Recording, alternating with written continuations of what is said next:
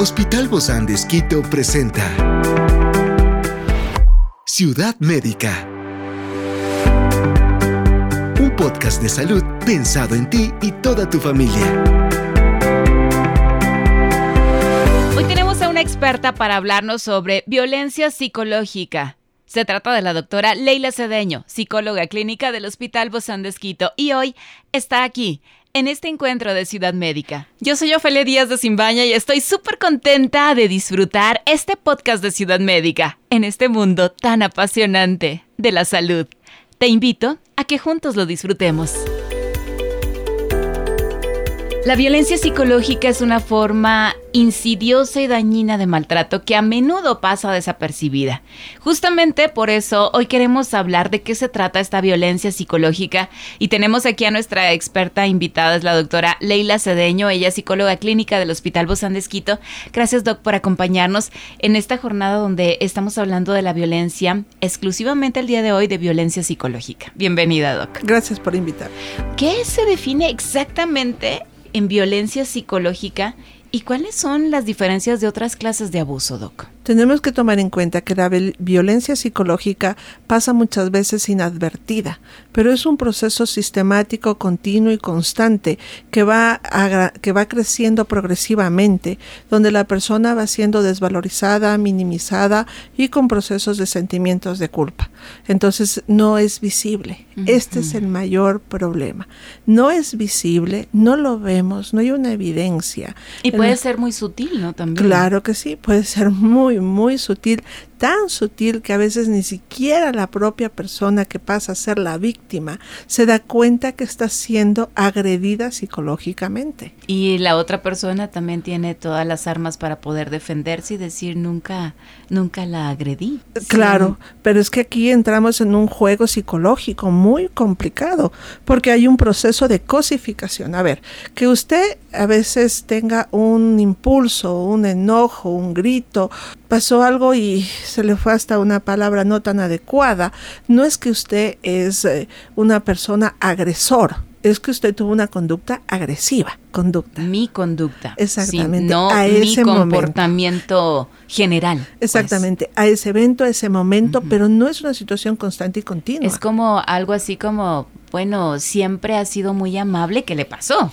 Exactamente, algo pasó ahí, algo se saturó, la persona, incluso cuando la persona es así, son te dice, estoy muy cargada, lo siento mucho, no sé lo que me pasó, yo no debía haberle gritado, yo no debía haber tratado. Hay estados de conciencia de la conducta errónea para una corrección y un cambio de esta. ¿eh? Sin embargo, ¿cómo hacemos la diferencia si se vuelve tan sutil? Lo que pasa es que hay un proceso de un agresor. Estamos hablando aquí ya de eh, roles, violencia psicológica. Roles claros, que son un agresor y una víctima. Entonces el agresor no es agresor un momento. El agresor va a generar una, una conducta agresiva constante, continua, progresiva en su víctima. Hay una cosificación. A ver, Doc, pero ¿este agresor está consciente de esto? Más o menos sí porque hay procesos de compensación en el agresor. Primero son personas que posiblemente vienen de un proceso de, de, haber vivido una agresión. porque regularmente se repite. Exactamente, y la normalizaron como parte de. Segundo, son personas con procesos de autoestima tan bajos que necesitan agredir a la otra persona para minimizarla y así yo poder subir. Porque hay un proceso en, en el rol de agresor y víctima de la violencia psicológica, hay un proceso de una lucha de poder donde yo te minimizo tanto como víctima para yo subir por encima tuyo. Hay un objetivo y luego y luego se, se vuelve a revertir, ¿no? Hay un síndrome de Estocolmo. Sí, ese es un proceso donde ya es tanta la violencia que llega un momento en que la víctima lo normaliza tanto y tiene pena de su agresor, que es el círculo vicioso. Con esto que usted me dice, eso se parece mucho al bullying, ¿no? También. El bullying es una violencia psicológica, constante, continua, sistemática. Ay, me equivoqué. Ay, me resbalé. Ay, perdón, no me di cuenta. Entonces hay un proceso donde, donde te estoy empujando, donde te estoy pateando, donde te estoy botando tus cosas, donde te estoy tirando cosas encima tuyo pero estoy, estoy como, como disculpándome. Entonces hay un proceso que es el, el, el gaslighting, en donde la persona es una, una, agresión tan sutil que se utiliza la ironía, se utiliza el sarcasmo. sarcasmo, la indiferencia, el silencio. Yo no te dije nada. Fuiste tú. Exacto. O sea, y al final tú te sientes el culpable o te hacen sentir. Exactamente. Es que justamente en la, en la, violencia psicológica llega un momento en que la persona, el agresor, comienza a generarle sentimientos de culpa a la persona mediante el temor y la manipulación. Comienza a generarle un estado de responsabilidad. Yo no te quise hacer esto, es tu culpa. Es tu culpa. Si esto pasó, es tu culpa. Yo no te dije que te vayas. Tú te has ido porque tú has querido.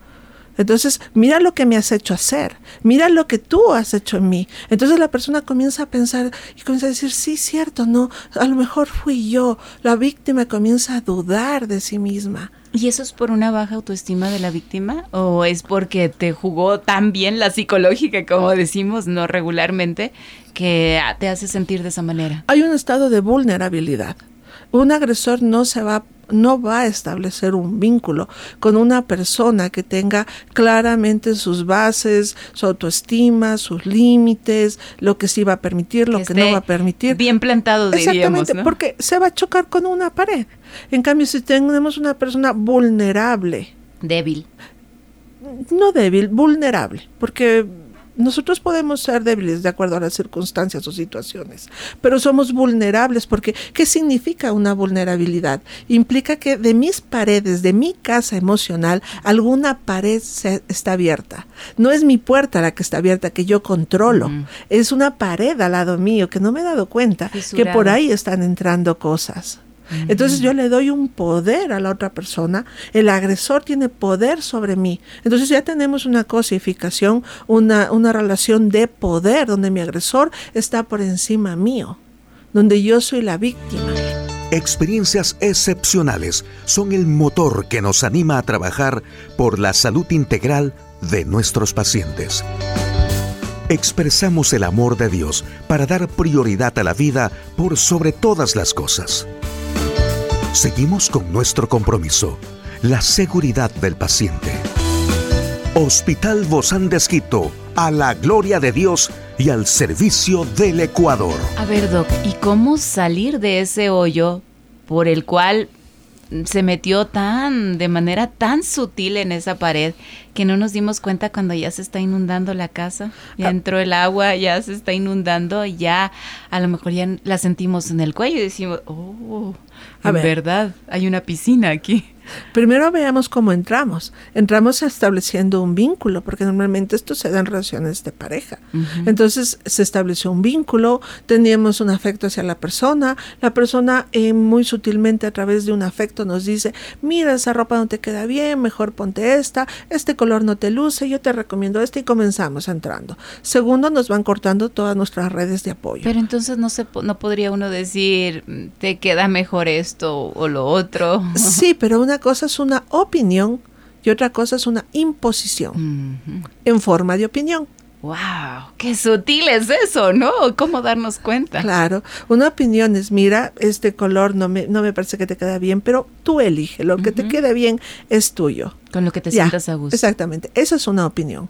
Una, una imposición en forma de opinión. Estos colores que has escogido están totalmente feos, el que mejor te va a quedar es este, porque te luce tu rostro, te luce el color, y no puedes salir si no es con la otra. Exacto, yo realmente no me voy a sentir cómodo si tú no te vas con este color de vestido. Ciudad Médica. Es una imposición. Entonces estábamos hablando, Doc, de cómo salir. ¿Cómo salir? Cuando, ya te das cuenta que inclusive que hay, hay hijos de por medio, si estamos hablando de una relación, ¿no? De pareja o un matrimonio. Y, todo empieza así, porque van años, ¿no? De, de irse acumulando todo esto. Lo primero es ser consciente que que estamos bajo una relación de, poder, que somos una cosa para el otro ser humano, que todos nuestros vínculos se han cerrado, que no tengo autonomía económica. Entonces, cuando yo voy sumando todo esto, me tengo que primero yo ser consciente en dónde estoy yo. Si soy una cosa, entonces no hay una, un afecto ah, sentimental profundo. No necesariamente, es una, es una, es un afecto distorsionado porque eh, te amo en cuanto tú haces lo que yo quiero o en cuanto tú me das lo que yo quiero.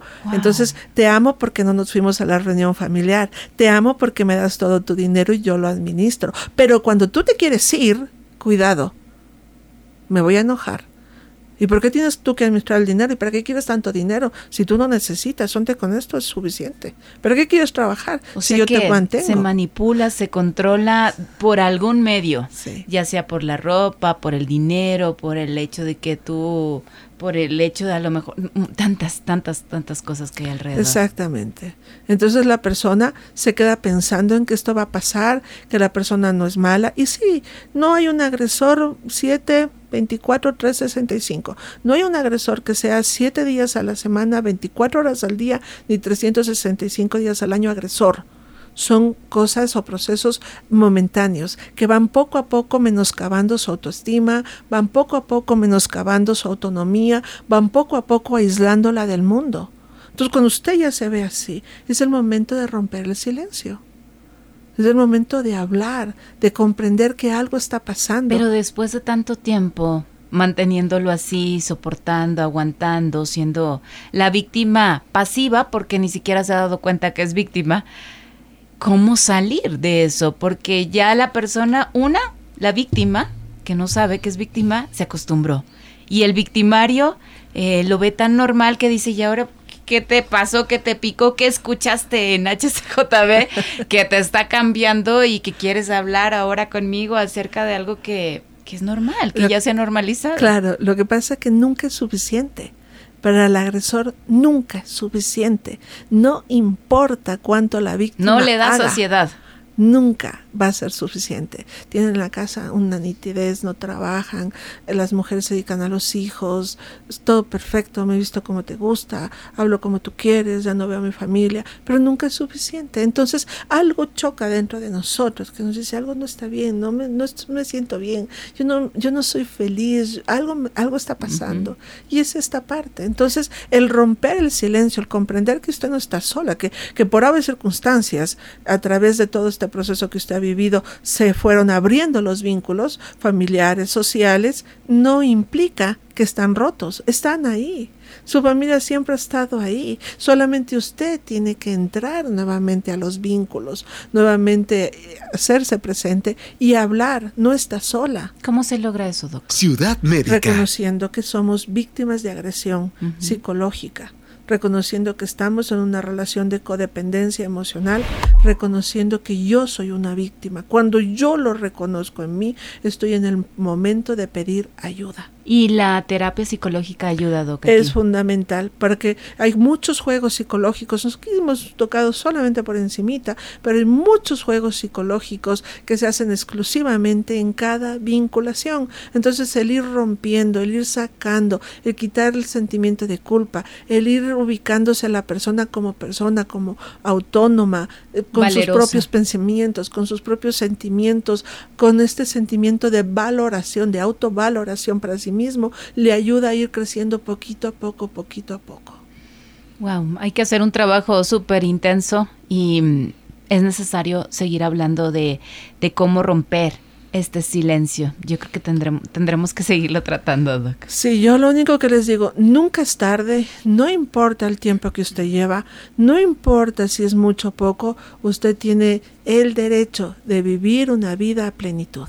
Muchísimas gracias, mi querida doctora Leila Cedeño, psicóloga clínica del Hospital Bozán de Esquito. Un fuerte abrazo. Gracias. Esta es una producción del Hospital Bozán de Esquito con el apoyo de HCJB. Encuentra este podcast de salud en las redes sociales como Spotify, SoundCloud y todas las plataformas digitales. Gracias por acompañarnos en este capítulo de Ciudad Médica, un espacio para tu salud. Hasta la próxima.